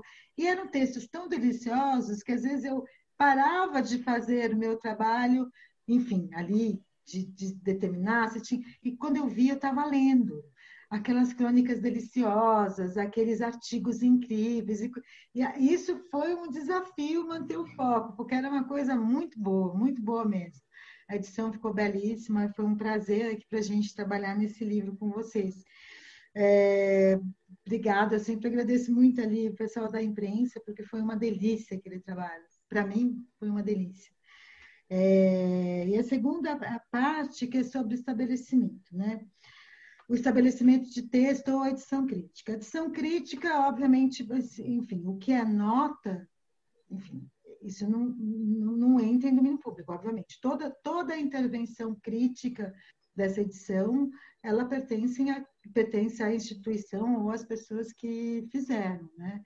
Agora, o estabelecimento de texto é um pouquinho mais complicado, mas assim, acaba indo, acaba tudo ficando com a obra porque o trabalho, existe uma exclusão, o meu entendimento, talvez outros é, especialistas possam ter outros, outros entendimentos, mas assim costuma ser o processo, né? O trabalho editorial, propriamente dito, ele tem uma exclusão. Então, lá, a própria lei estabelece que não detém direitos autorais quem ajuda comentando, coletando, melhorando, qualquer coisa que seja auxiliar, né, basicamente o processo editorial, o processo de revisão, preparação e tudo mais, isso é uma exclusão de, de, expressa da legislação. Então, isso não gera direito autoral. Então, eu entendo que todo mundo que trabalhou para estabelecer uma edição não tem como, não teria como requerer uma exclusividade no uso, né? E aí, só se você vai entrando por outros campos, talvez aí outros campos da propriedade intelectual, como concorrência desleal, aí iria, sairia completamente da, da nossa, do nosso métier aqui de direito autoral propriamente dito. Meu entendimento, pelo menos. Muito obrigada. Obrigado, Cíntia. Cíntia, aguenta mais duas perguntas? Claro, vamos. Vamos lá. É, a gente faz só mais duas, então, e aí eu não sei, Cíntia, se for possível, você deixar algum contato da consultoria para as pessoas Claro, é, claro. Tem eu muita vou, pergunta. Eu posso deixar no chat depois o que, que Pronto, vocês acham. Por favor. Porque vamos fazer mais duas, a do Toreiro e a da Nayana, que colocou uma pergunta por, por escrito. O Toreiro pode falar a pergunta, Nayana, eu leio a pergunta, mas está no bate-papo. E o, o, o, o, pessoal aí vão, vão, vão nos desculpar, né? Mas assim, já estamos aí passando da hora e meia. Diga lá, Toreiro. Bom, uh, parabéns ao BE, né? Ricardo, Rogério, muito útil isso. Cíntia, muito claro, eu entendo quase tudo, Cíntia, que você fala. Muito bom. É, é, o seguinte, eu fiz um livro chamado Pequeno Plebeu. Ele é uma sátira ao Pequeno Príncipe. Eu odeio o Pequeno Príncipe desde a adolescência. Né? Devo ter vários inimigos agora por causa disso, porque é um livro muito amado e tal. Bom, eu fiz esse livro. Encontrei um cara que também odeia, eu também odeio. Oh, que bom. Nada como a solidariedade no ódio, né? Enfim, eu vou publicar, acho que pela minha editora, né? Eu, eu perco dinheiro de vários modos diferentes. Então, vou publicar pela minha editora. Uh, eu estava pensando em fazer uma tradução do Pequeno Príncipe original e colocar como anexo. Eu posso, é livre. E a ilustração também é livre? a obra, a obra toda dele, olha, essa foi outra discussão enorme. A obra dele está em domínio público, pronto, acabou. Adianta, é, quando ia entrar, foi aquela confusão lá que a Fundação Exuperi fez tal. Gente, tá, eu, eu não consigo me, me conformar com isso, sabe? São tantos anos de exploração e ainda não querem a coisa mais linda que pode acontecer com uma obra, que daí depois ela fica disponível para todo mundo, vocês já tiveram o tempo, é querer é, é, impedir que a obra seja publicada. Então, o que, que acontece? A obra está em domínio público, você pode sim traduzir isso que eu ia falar. A única questão é que as traduções, a maior parte das boas traduções, é, é enfim, são obras protegidas estão todas protegidas ainda, então você teria que fazer uma nova tradução. O que, que acontece com a fundação? O que, que, ele, que, que eles conseguiram fazer para continuar com algum tipo de, enfim, renda de vinda do antepassado? Isso ilustra que eles registraram, a gente precisa tomar muito cuidado com isso, que são vários campos de proteção. Então, tem muitos elementos que estão registrados como marca. Isso acontece muito para licenciamento mas na obra em si não. Então, por exemplo, você não pode pegar aquele príncipe e colocar uma camiseta, porque o desenho está registrado no NPI como marca. É até um case que eu uso muito no, nos cursos assim que eu trago para esses cuidados sobre é, outras formas de proteção das obras, né? Então, eles registraram tudo isso. Tem muitos elementos que estão registrados como marca que não podem ser utilizados de forma alguma em outras. É, não podem ter outras utilizações, mas a, a, obra propriamente dita está sim em domínio público. Tá? Então, tá a ilustração também. A ilustração é dele, né? Então também entendo que sim. Agora fica essa discussão e aí muitos editores optaram por não usar, apesar de que assim, no meu entendimento é que a proteção requerida e conferida pelo INPI, ela não impede a exploração da obra tal como é, tal como foi criada, enfim, como obra literária, como obra artística está em domínio público, como distintivo de produtos, que é outra coisa, que é marca, né? O que é uma marca? É um sinal distintivo de um produto ou exploração de um serviço. Então, enquanto você utilizar como obra, tal como foi criado, ou seja, um texto e uma ilustração, eu defendo que está tudo, tudo em, em, em domínio público. Muitas editoras preocupadas com essa coisa do príncipe ter sido registrado, o cachecol ter sido registrado, enfim, ficaram receosas e optaram por, por não utilizar a ilustração original, até porque também vieram tantas, tantas, tantas edições que ia ficar ia ficar impossível, uhum. né? Quer dizer, aonde está a sua a sua intervenção editorial naquilo, né? E foram muitas edições que podiam ficar disponíveis, então muitos optaram por não utilizar. Mas eu entendo que dentro do livro pode ser. Uma ilustração do livro. Muito bem. É, a dúvida da Nayana, a Nayana escreveu, eu vou ler aqui para vocês. Ela disse: para pequenas editoras, editoras de baixo orçamento, é, para pequenas editoras que pretendem publicar livros estrangeiros com foco em divulgação para mídias digitais, qual o melhor contrato? Só no Brasil ou elas ampliam para países lusófonos, áudio, e-book, etc., ou um contrato mais enxuto? Pois é, é, em geral, as editoras estrangeiras, quando vão fazer, quer dizer assim, elas vão fazer um contrato, se elas vão fazer no Brasil, elas ganham um adiantamento, elas ganham tá, no Brasil. Aí elas vendem lá em Portugal, elas ganham outro adiantamento, tem outras garantias e tudo mais. Então, assim, é, eles, eles em geral dão só o país. Dependendo, se for, se você estiver negociando com uma editora muito menor, que não tem aí uma rede grande no resto do mundo, que é muito local e tudo mais, é bem provável que ela fale assim, não, eu te dou português no mundo inteiro, já que você vai poder colocar nas lojas é, e colocar como global, enfim, todo mundo vai poder explorar. Em geral, as grandes editoras não fazem isso não, Nayana. Agora, se for te cobrar um adiantamento muito mais alto para te dar todos esses territórios, só aposte nesse contrato é, pagando um adiantamento muito maior se você tiver certeza do alcance disso em outros territórios. E uma, uma, um alerta que eu faço, enfim, até para você, talvez você seja autora e editora, é, se você contratar só os direitos do Brasil, não faça, não cometa um erro, porque a Amazon, inclusive, derruba é, se você, o seu direito é só Brasil, a hora que você vai cadastrar sua obra lá nas plataformas, você tem que colocar lá nos, nos metadados e nos, nos, nos, inputs que você dá, que é só no Brasil que aquela obra pode ser disponibilizada, porque as, depois eles derrubam, eles derrubam inclusive lá, aqui, em todo lugar. É, porque, enfim, questionando se você não tem esse território, se a obra só pode ser eh, espalhada aqui no Brasil. Então, a sua edição em português só vai ser aqui no Brasil. A editora Porto, lá em Portugal, fez edição portuguesa para Portugal. E assim sucessivamente. Agora, se você tiver muita certeza que você pode estourar bastante, se o adiantamento não for muito mais alto, para te dar um mundo, às vezes pode valer a pena, né? Para não ficar só restrito aqui. Legal. É, Uma coisinha, eu vou é, colocar aqui, ó. Por favor. Eu vou colocar aqui para todo mundo, vamos lá. Nossa, meu Deus, agora que eu entrei aqui nos, nos comentários, meu Deus, tinha. Tá na cara que é uma live de escritores, né, gente? É. Olha eu aqui. peço desculpas, inclusive, para todo, todos aqueles que não vão ter as perguntas respondidas, mas assim, já são quase 20 para as 9 e a gente ia muito longe. Se a gente for mais longe, a gente vai muito longe.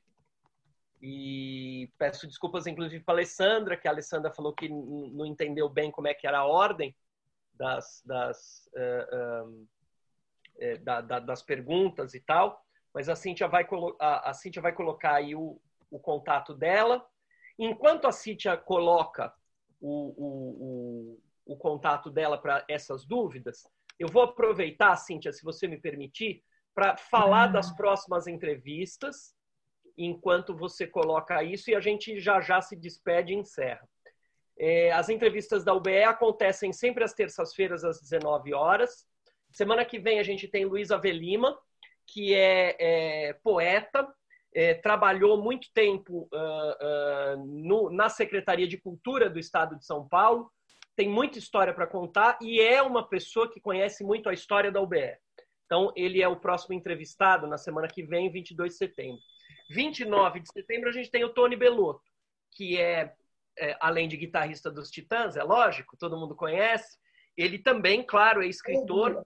Ele tem é, é, é a, a, a, série de romances policiais dele, do Bellini, né? Mais recentemente, ele escreveu Dom, que é a biografia romanceada de um assaltante de classe média do Rio de Janeiro, e um romance chamado Lô, que pode ser considerado uma espécie de Lolita brasileira do século XXI. A gente vai conversar com ele sobre esses romances. Em 6 de outubro, a gente tem Ana Luísa Escorel, escritora, e é, ela é da editora Ouro sobre Azul, né, responsável pela publicação da obra do Antônio Cândido. No dia 13 de outubro, a gente tem Aline Bey, é, autora do livro premiado, né, O Peso do Pássaro Morto, vencedora do Prêmio São Paulo de Literatura. 20 de outubro, é isso, Ricardo? Confirmado? Laurentino Gomes? É isso? Tá sem som, Ricardo. Você tá sem som, Ricardo. Confirmou hoje para mim. Confirmou. 20 de outubro?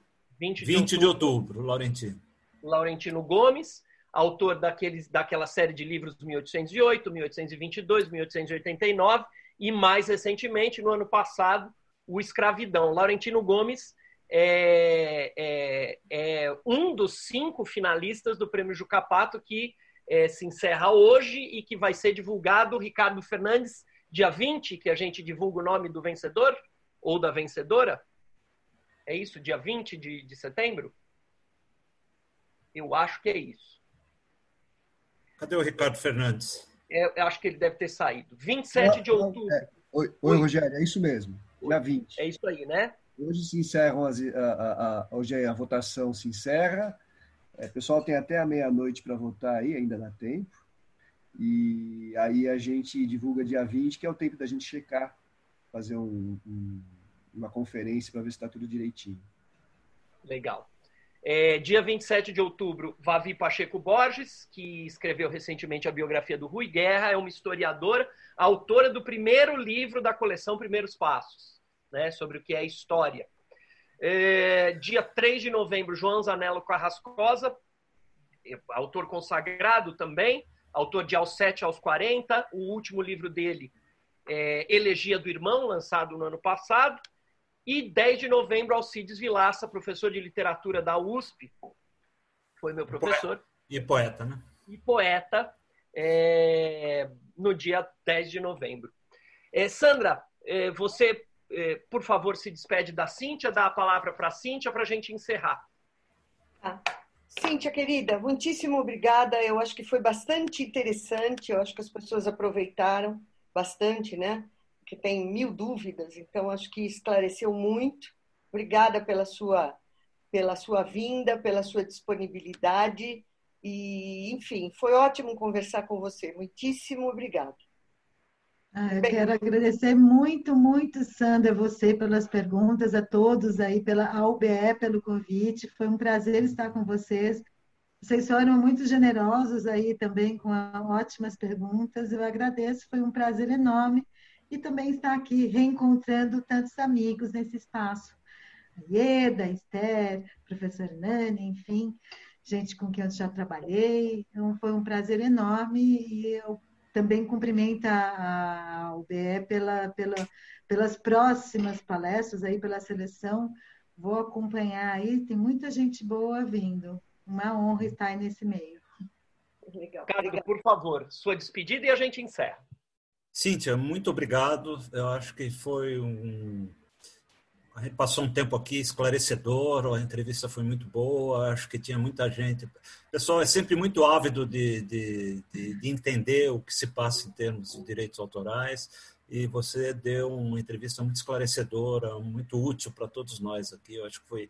E um tempo agradável também. Eu, sinceramente, não vi o tempo passar hoje, acho que foi muito rápido. Né? É, obrigado a todos os presentes, eu acho que é sempre bom ter aqui casa cheia, né? E hoje eu acho que a presença foi, foi muito legal. Obrigado a todo mundo e até a semana que vem com a Velima, né? Muito bem, é isso aí. É, boa noite a todos, muito obrigado. Peço desculpas por aqueles que não puderam fazer as perguntas. É, e... né? é, né? Fica para a próxima, Cíntia. Falo particular ah. com você. Vocês têm meu nome. Fiquei de fora hoje. Fiquei de fora. Ô, Cíntia, eu te ligo, tá? Gente, Sandra, Sandra amanhã você vai acordar cedo, eu preciso falar com você, tá? Amanhã cedo? É você que não acorda cedo, Ricardo. Você tá comigo que horas? O que é cedo mesmo? 10 é, horas por aí, 11 horas por aí, tá, tá bom? Tudo bem.